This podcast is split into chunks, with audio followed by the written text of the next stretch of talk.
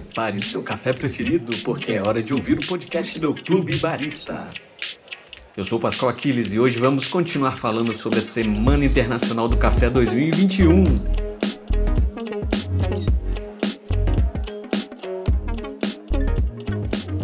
Se você ainda não ouviu a primeira parte em que comentamos os principais destaques da edição digital da SIC, clique no link na descrição para o episódio número 4 deste podcast. E antes de começar a falar sobre as palestras da Semana Internacional do Café, vamos responder uma pergunta que recebemos pelo WhatsApp do Clube Barista. Oi, meu nome é Cristiane, eu moro em Macaé e eu queria saber qual que é a diferença do café especial para o café que eu compro no supermercado. Muito obrigado pela sua pergunta, Cristiane. Um abraço para a galera de Macaé e toda a região dos lagos do Rio de Janeiro.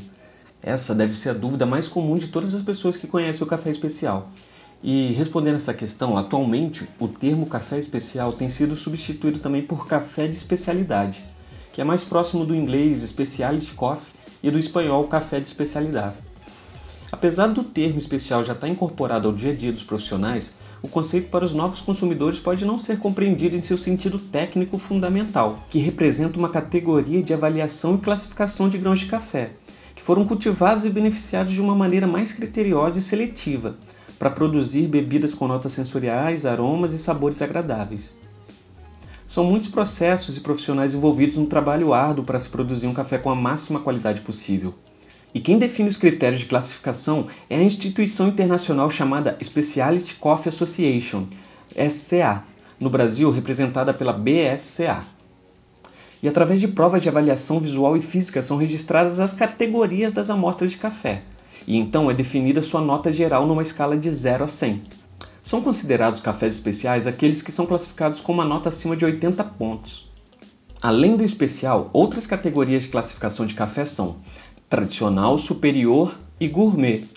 A avaliação destes cafés é definida pela Associação Brasileira da Indústria do Café, a BIC, e é diferenciada pela quantidade de defeitos permitida em cada amostra, numa escala de 0 a 10 sendo os tradicionais ou extra fortes aqueles cafés com notas entre 4,5 e 6. Os superiores são os cafés com nota entre 6 e 7,3. E os cafés gourmet são aqueles com nota geral entre 7,3 e 10. Mas o foco aqui é café especial, a gente pode deixar o café tradicional para lá. E, enfim, o café especial representa a categoria mais criteriosa de produção, avaliação e classificação de cafés, que busca o máximo de qualidade possível. E se você quiser participar do nosso podcast, envie um áudio pelo WhatsApp para o nosso número 22 99 887 4564. E eu quero agradecer a todo mundo que mandou mensagens de apoio pela nossa iniciativa de fazer esse podcast. Foi muito legal receber o feedback por esse trabalho que a gente ainda está aprendendo a fazer.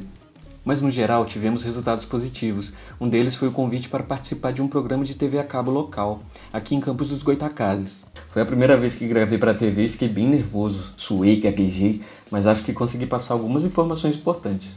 E espero que mais pessoas da nossa região conheçam cafés especiais e a profissão de barista. Para incentivar o consumo de café de qualidade, nós do Clube Barista montamos alguns kits com produtos básicos para quem quer ter uma experiência diferente do café tradicional. Além do kit essencial com moedor de grãos elétricos e um pacote de 250 gramas de café especial, temos três opções diferentes. O kit básico inclui um pacote de café especial, um infusor de chá e um filtro de inox. O kit intermediário, que além do pacote de 250 gramas, tem um moedor de grãos elétrico, uma balança de precisão digital e uma prensa francesa. E o kit avançado, além do pacote de café, do moedor elétrico e da balança digital, acompanha uma linda cafeteira italiana. Ah, e todos os kits incluem de brinde uma eco bag exclusiva do Clube Barista. A gente vai fazer em breve um episódio falando sobre cada equipamento e sua importância para a extração de um café de qualidade. Mas não posso deixar de falar aqui sobre a importância do moedor de café, porque depois que a gente percebe a dimensão do trabalho que existe para produzir um café especial, a gente sente a necessidade de preservar a mesma qualidade que os grãos têm no momento da classificação, com todos os seus aromas e sabores.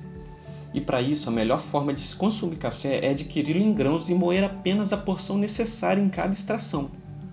O grão de café cru pode ser armazenado por alguns anos até ser torrado, mas após a torra deve ser consumido em poucos meses, se conservado adequadamente, isolado da luz, do ar e das variações climáticas, como as de temperatura e umidade. Após torrado e fragmentado, o grão de café aumenta a área de exposição dos compostos químicos presentes em seu interior, o que acelera o processo de oxidação e com o tempo leva à perda das características sensoriais na bebida. Assim como qualquer outro eletrodoméstico para a cozinha, o moedor de café é um investimento com custo-benefício imediato. E o moedor de café elétrico com lâminas de inox é ideal para agilizar e permitir o ajuste da espessura na moagem adequada para cada método de extração. De maneira simples e prática, é possível garantir a preservação da qualidade do café por mais tempo e criar receitas com extrações diferenciadas. Se você quiser adquirir algum dos nossos kits, clique no link Loja Online na descrição deste episódio. São poucas unidades e eu nem sei se vai sobrar algum até este episódio ao então aproveite. E agora sim o episódio vai começar. Vamos falar sobre a Semana Internacional do Café 2021. A nona edição da Semana Internacional do Café retornou com tudo após dois anos sem evento. Por conta da pandemia do novo coronavírus, ano passado a feira aconteceu somente de maneira online. Para essa edição, a SIC aconteceu de forma presencial e digital. Nós aprendemos com a pandemia fazer o evento digital, como foi em 2020. E nós tivemos mais de 25 mil participantes. 58 países participaram. Quer dizer, isso nos ensinou que daqui para frente não podemos perder esse conhecimento. E vamos fazer sempre o evento híbrido, porque além do conforto, da alegria de poder abraçar as pessoas, de tomar cafezinho junto, que isso é um lado social também do nosso café, né? Além disso tudo, nós podemos ter uma participação muito maior de pessoas, inclusive do exterior, o que aumentou os negócios também e as oportunidades. O setor cafeiro comemorou a volta da SIC. Afinal, somos o maior produtor mundial do grão. Minas Gerais, se fosse o país, seria o maior produtor mundial de café. Né? Então, esse evento ele está à altura né, da importância relativa de Minas, não só em termos quantitativos, como em termos qualitativos. Quer dizer, não só Minas produz a metade do café do Brasil, como Minas Gerais produz um café de altíssima qualidade em praticamente todas as regiões do estado. A semana é consolidada como um evento internacional e reúne toda a cadeia cafeeira. Esse evento é onde se, se reúne tudo. Reúne os trabalhos da pesquisa, reúne os novos equipamentos que trazem melhoria na qualidade, reúne os produtores para discussão e tudo isso acompanhado pelo mercado. E também é muito importante o concurso que é onde traz para o produtor a importância de reconhecer a qualidade do seu café. Isso também incentiva a busca dos nossos produtores pela qualidade cada vez mais reconhecida em todo o mundo. Retomar, reencontrar, reconectar. Foi com este tema que a SIC voltou a ter este espaço presencial. É a retomada dos negócios, é o reencontro entre as pessoas e a reconexão com que o café traz de melhor a felicidade de estarmos juntos novamente. A ideia foi muito pensar nessa retomada dos negócios, no reencontro das pessoas e isso gera a nossa reconexão do setor. A SIC é isso, né? é uma plataforma de transformação, de inovação, de negócios para a cadeia. Então, pequeno produtor vem para cá, conhece para onde o café dele está sendo consumido, para onde ele está sendo exportado, a forma como o consumidor enxerga isso. Para o consumidor, ele enxerga o produtor, as origens. Então, essa conexão que a gente faz aqui na SIC, ela é de altíssimo valor para toda a cadeia produtiva. E esse ano, mais ainda importante, porque traz essa retomada, depois de mais de um ano e meio de pandemia, todo mundo se reencontrando e fazendo essa conexão. Entre os cerca de 80 expositores estavam torrefadoras, empresas de maquinários e acessórios, marcas de cafés de diferentes lugares do país e cooperativas. Nos três dias de evento, quase 10 mil pessoas passaram pelo pavilhão do Expo Minas. Produtores vieram de toda parte do país, além de Minas Gerais, Rondônia, Bahia e Espírito Santo, que comemoraram o retorno do evento. Porque valoriza e dá crédito aos produtores, né? principalmente os pequenos que estão vindo para a feira, depois de dois anos sem a feira, tem essa retomada. Um brinde ao retorno dos bons negócios com uma boa xícara de café. O pilar de conteúdo sempre foi da Semana Internacional do Café algo muito importante. A gente sempre traz uma carga horária de conteúdos muito grande. São mais de 105 palestrantes esse ano, um assunto muito ligado a ESG, a essa sustentabilidade social, ambiental, essa governança necessária em todas as cadeias, não só na empresa, mas numa associação, numa entidade sem fins lucrativos. A governança é importante. Então esse tema vai estar sendo muito falado e algo que a gente sempre gosta de trazer todos os anos são os cases, né, os exemplos de negócios. Então, seja na área da produção, numa pós-colheita, se fala-se muito hoje em dia em café na fermentação e muitas salas de cup. Então, a gente tem o COI, que é o Coffee of the Year, a nossa premiação dos melhores cafés do Brasil. Esse ano recebemos mais de 400 amostras do Brasil inteiro. Então é, é um momento de festejar a cafeicultura e também trazer todas essas novas, novas informações e novas oportunidades para a cadeia do café.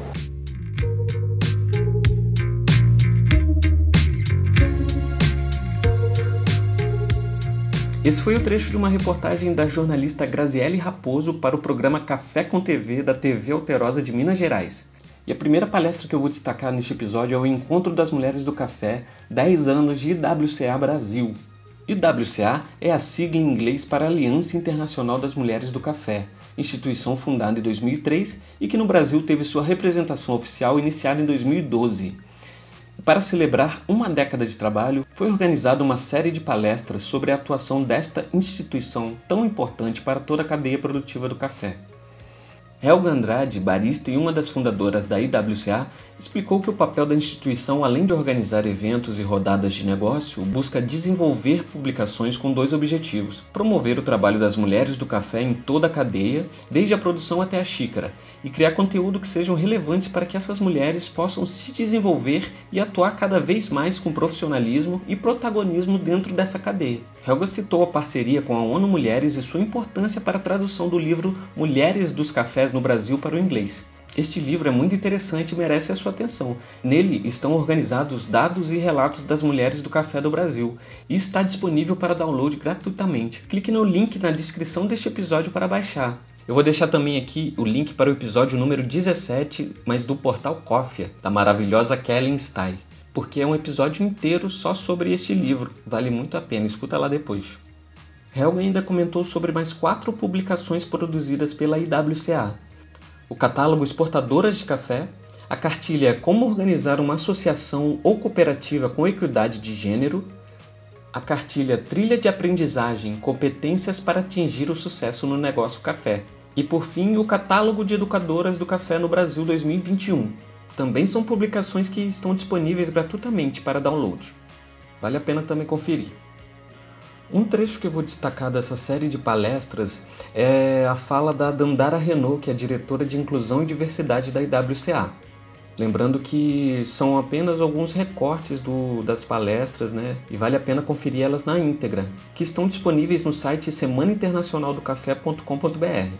A memória é uma construção. Em sua forma coletiva e científica, denominamos como história. Uma de suas bases é o monumento Considerando que a história se encontra em qualquer lugar que o ser humano e sua inteligência deixou algum tipo de marca, e todo documento é um monumento, pois chegou apenas ao presente a partir das escolhas dos detentores de poder. Posto isso, devo dizer que a construção historiográfica é o questionamento do documento, e esse documento é a própria memória que nada mais é do que uma massa documental de monumentos. A história critica, decifra e analisa o documento. E esse ano, a IWCA e o Museu do Café se uniram para discutir o que é um café de mulher sob a perspectiva histórica. É, o nosso primeiro passo convergente nesse sentido foi discutir em dois dias de seminário o tema feminino no café na contemporaneidade. É inegável que toda história é observada sob diversas perspectivas e que a tríade lugar, tempo e pessoa estão presentes em qualquer construção. E nenhuma das instituições tem a intenção de edificar uma verdade única e absoluta A nossa intenção é olhar para a última década e analisar as ações, os planos, os processos, os sucessos e os fracassos. Recuperar, entender e aprender com o sentido da frase: mulheres profissionais da cadeia do valor do café aprendem fazendo, bem como entender o amplo e tão altamente utilizado conceito café de mulher e suas consequências. Por sorte, teremos o apoio do museu, que, por essência, é um construtor e mantenedor de memórias para o futuro. Considerando que a história, quanto instituição, é uma centelha das histórias individuais das nossas associadas, isso é um desafio enorme, porém muito estimulante. O intuito de colocar luz sobre tudo isso é, além de contextualizar diante dos acontecimentos do mundo, do Brasil e do mercado cafeeiro é gerar uma mudança de paradigma e, por que não dizer, uma disruptura em relação ao futuro, trazendo assim as demandas que sempre atravessaram o café, mas nunca abraçadas com afinco pela simples falta de espaço de experiência. Hoje temos uma estrutura suficiente para saber quais são as demandas das mulheres no café dentro do setor e agora é o momento de olhar para toda essa construção e agregar as demandas que nos atravessam, não diretamente ligadas ao café, mas que indubitavelmente influenciam o mercado e o nosso método de produção nas lavouras e fora delas. Esta exposição será um marco de comemoração e estabelecimento de novos horizontes e perspectivas para a Aliança Internacional das Mulheres do Café.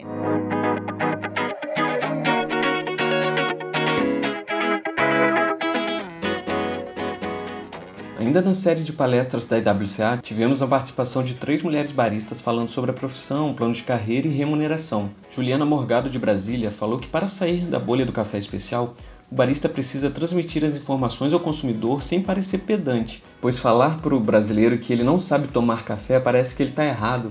Devemos saber conversar sem parecer agressivo.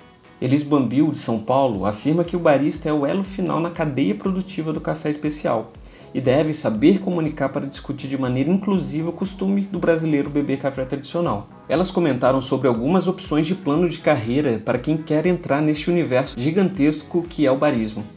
O atendimento e cafeteria é a porta de entrada geralmente, mas além disso há opções de trabalhar com gerenciamento e administração, torra, campeonatos, eventos, formação degustação e mais recentemente até turismo rural. Por isso é importante estudar muito cada opção e desenvolver as habilidades que a atividade do barista exige, como comunicação, controle de estoque, higiene, organização, etc. A barista Sulane Shiratori de Brasília reforçou a necessidade de haver um trabalho em conjunto entre baristas, proprietários de cafeterias, para que haja motivação na capacitação dos profissionais, investimento nesses profissionais para que não sejam não se sintam desvalorizados, porque geralmente a remuneração é baixa e os cursos de formação são muito caros. Isso faz com que os profissionais desistam da profissão e haja cada vez mais rotatividade no mercado profissional. E realmente a remuneração é muito baixa para a responsabilidade que o barista tem né, de ser o elo final nessa cadeia, como a Elis Bambil disse, de finalizar ali todo o trabalho que existiu de produção e de classificação, de colheita, de pós-colheita, beneficiamento, todo aquele trabalho de todas aquelas pessoas, todos os profissionais envolvidos está na mão do barista ali, realmente finalizar da melhor maneira possível. E os cursos são caros, né, como elas pontuaram bem, é uma conta que não bate. A gente do Clube Barista passou isso na pele, né, o tempo em que a gente trabalhou em cafeterias, e a gente busca ser diferente, busca mesmo pela valorização dos baristas e de todos os profissionais da cadeia produtiva do café, principalmente dos produtores e mestres de torre. É uma tríplice aliança. Elas comentaram que o salário médio gira em torno de R$ 2.500, R$ 2.200. Eu, quando comecei, meu primeiro salário de barista em 2015 foi R$ 1.100, R$ 1.122, 1.100 e alguma coisa. Enfim, eu acho que é na época não era suficiente e hoje em dia também o máximo que eu recebi foi R$ 1.200, R$ 1.300. e os cursos giram em torno de dois mil, três mil reais, se os mais básicos. Né? Ainda não dá para investir totalmente em um curso de qualidade, sem falar na pressão psicológica que é lidar com o público, esse trabalho de hospitalidade, serviço de atendimento, né? É muito complicado, mas é um é, acredito que esse cenário está mudando, né? É nosso trabalho fazer esse cenário mudar. Vamos para o próximo destaque da Semana Internacional do Café 2021.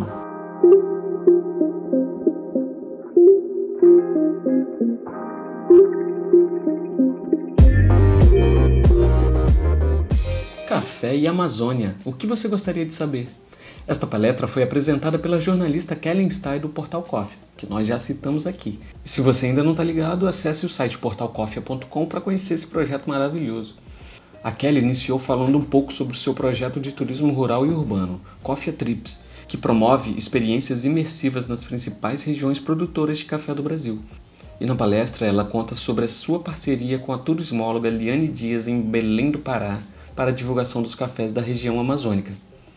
A Liane Dias, do Bem Cafeinado, se apresenta como lojista de cafés especiais mesmo sem ter uma loja física, diz ela, há dois anos trabalha com robustas amazônicos e cita suas motivações para acreditar na cafeicultura de Rondônia, entre eles os sensoriais únicos que os grãos amazônicos podem proporcionar, o cultivo plural e inclusivo, a primeira IG de denominação de origem de café canéfora sustentável do mundo.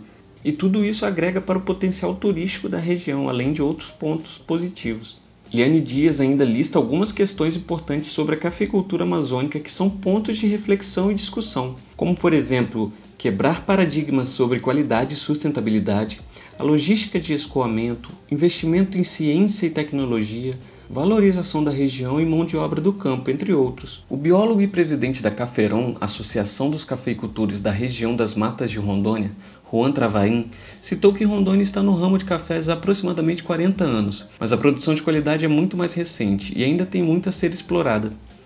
Juan reforçou a importância da ciência para a produção de café sustentável. Ele exemplificou contando que a área de café plantada em Rondônia era de 270 mil hectares e produzia 1,4 milhões de sacas, entre 8 e 10 sacas por hectare. E hoje, através de boas práticas no manejo do café, visando a produção de qualidade, a área é de 70 mil hectares e produz 2,3 milhões de sacas, 36 sacas por hectare. Ou seja, a área de plantio foi reduzida, mas a produtividade triplicou.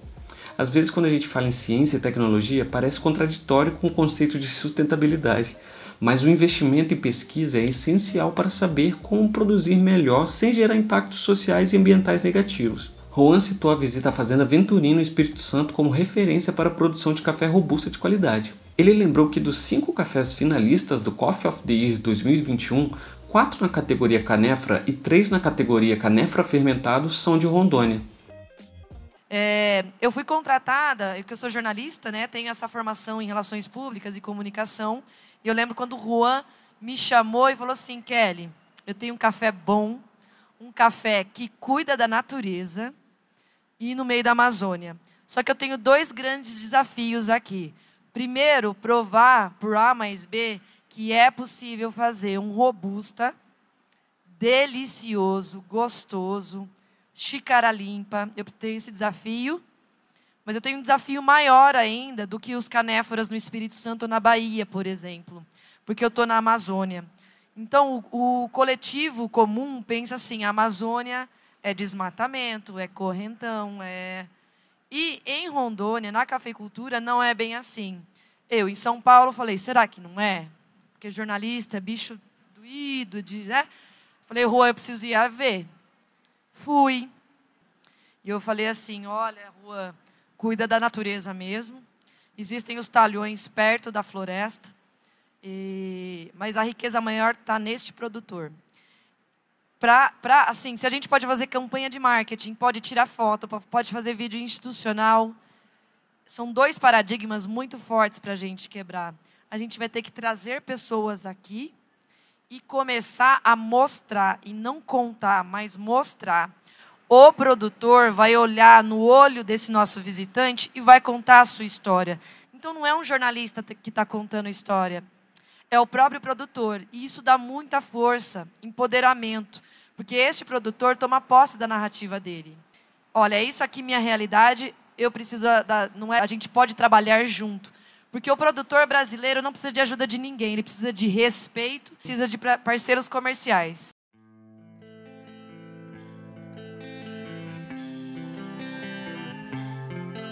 E se a Kellen Stein falou, tá falado, né? Vamos para o próximo destaque das palestras digitais da Semana Internacional do Café. Campeões do Coffee of the Year 2020. Quais frutos já colhemos? Nesta conversa mediada pela jornalista e produtora de café Luísa Nogueira, conhecemos melhor os campeões do concurso Coffee of the Year 2020. Ediana Capite de Rondônia, que ganhou a categoria Canefra Fermentado, disse que o café premiado foi sua primeira produção de café de qualidade. Foram apenas oito sacas. Ela falou que o robusto amazônico produzido em sua propriedade passa pelo processo de fermentação induzida durante 15 dias em média. Já Luísa Nogueira, por sua vez, comentou que a fermentação do café arábica que produz dura no máximo 72 horas. Ediana diz ainda que quando era criança ouvia muitas pessoas falarem que o café conilon não era de beber, era de fazer veneno. E hoje temos muitos canéforas de qualidade. Eu também achei interessante quando ela disse que a xícara é uma criança muito verdadeira. Ela não vai mentir. Então, se você fez um processo errado, ela vai te responder. Tiago Douro, do Espírito Santo, ficou em primeiro lugar na categoria arábica. Ele falou que produzia café commodity, quando em 2011 passou a trabalhar a qualidade do café, dando atenção ao processamento pós-colheita. Aí ele decidiu participar de concursos para conectar o produtor com o cliente para valorizar ainda mais o produto. Tiago afirma que o resultado foi imediato e que, devido ao clima e terroir da região das montanhas do Espírito Santo, foi possível produzir café conilon com qualidade. Gustavo Stern, da Bahia, que foi campeão da categoria Canéfora, falou que após fazer um curso de R Grader, percebeu que o café conilon não é tudo igual. Ele disse que descobriu novas variedades, diferença nos perfis sensoriais e que é possível produzir bebidas de qualidade. Ele contou que o café campeão é um blend da variedade Jequitibá e uma variedade clone que ele chamou de pirata. Gustavo disse que o segredo é colher os frutos no estágio ideal de maturação, chamado cereja.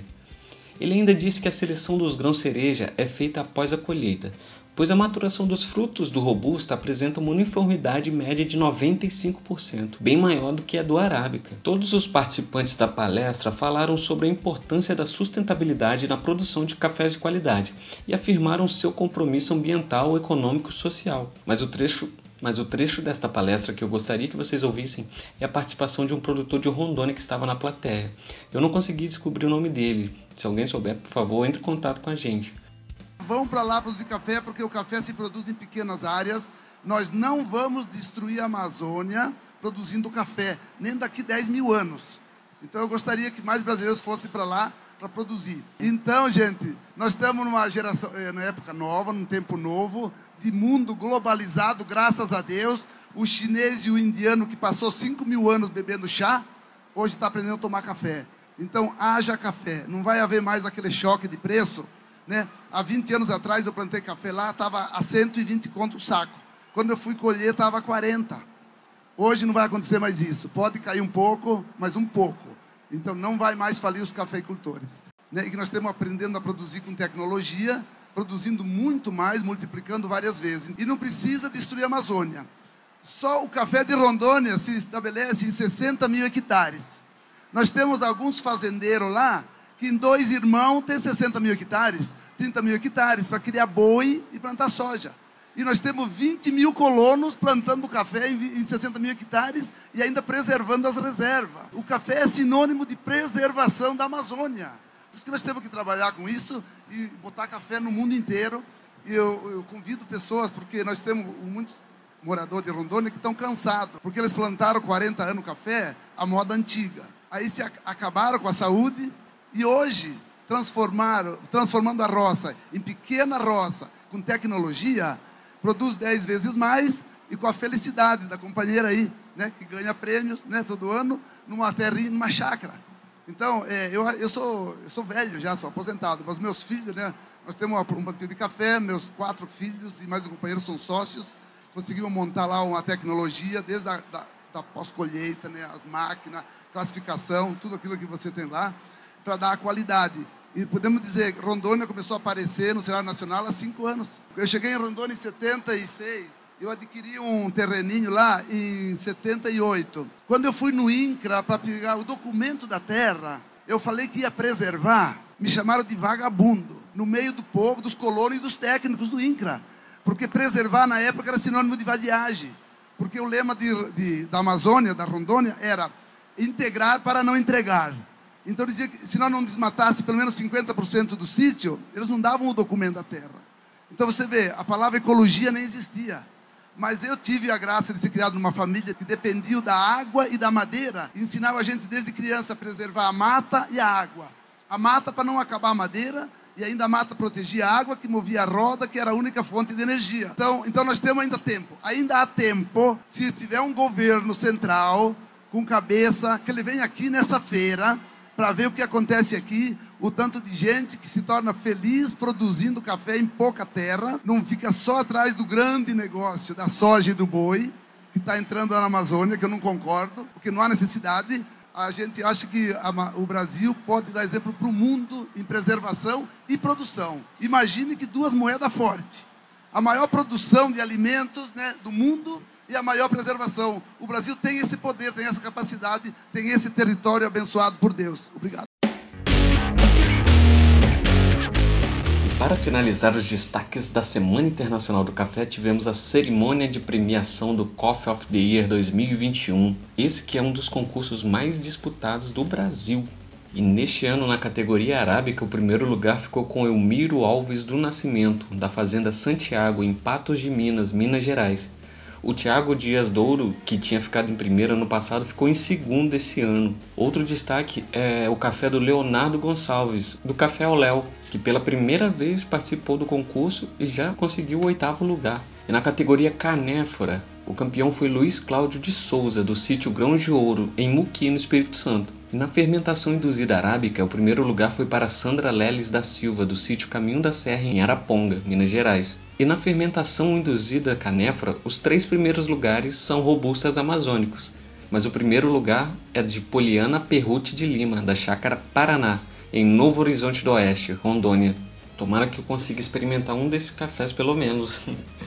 Eu quero agradecer a todos os participantes e todos os envolvidos na Semana Internacional do Café. Foi um evento muito importante. Acredito que tenha dado muito trabalho organizar um evento desse tamanho mas no fim deu tudo certo. Foi muito bom poder acompanhar pela internet. Mas no ano que vem eu espero estar lá em BH presencialmente para aproveitar e gravar o podcast direto de lá. Já pensou? Então é isso, galera. Espero que vocês tenham gostado desse resumão de destaques que a gente fez da Semana Internacional do Café 2021. Continue nos seguindo nas redes sociais do Instagram, no Facebook e no nosso podcast no Spotify também para ficar por dentro de todas as novidades que a gente está preparando. Muito obrigado pelo apoio e até o próximo episódio. Tchau!